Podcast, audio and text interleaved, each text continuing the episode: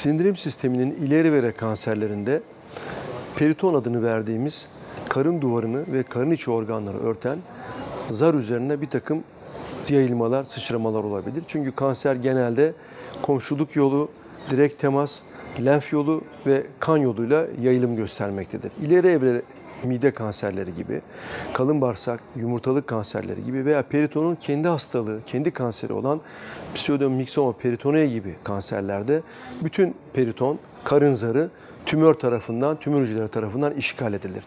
Dolayısıyla geçmişte bu hastalar genelde artık hiçbir şey yapılamaz hastalar olarak değerlendirilmekteydi. Ancak günümüzde böylesi ileri olgularda karın içi e, organların tüm yüzeylerine ve karın zarına yayılım gösteren kanser olgularında da artık elimizde bir takım silahlarımız var. Bunları e, kısaca özetleyecek olursak en sıklıkla e, yapılan ve e, toplum tarafından daha çok bilinen sitoredüktif cerrahi yani kanserin makroskopik yani gözle görülür, elle tutulur olan bütün e, odaklarının karın içerisinden temizlenmesi işleminin arkasından ameliyat esnasında ısıtılmış sıcak kemoterapi yani uygulanması işlemi yani HIPEK dediğimiz e, hipertermik intraperitoneal kemoterapi işleminin uygulanmasıdır.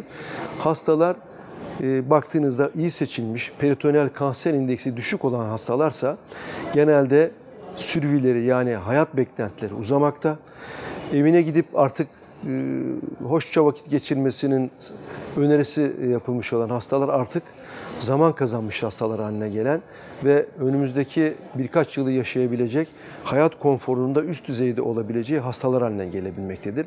Bunun dışında e, epik dediğimiz bir başka kanser tedavisi var.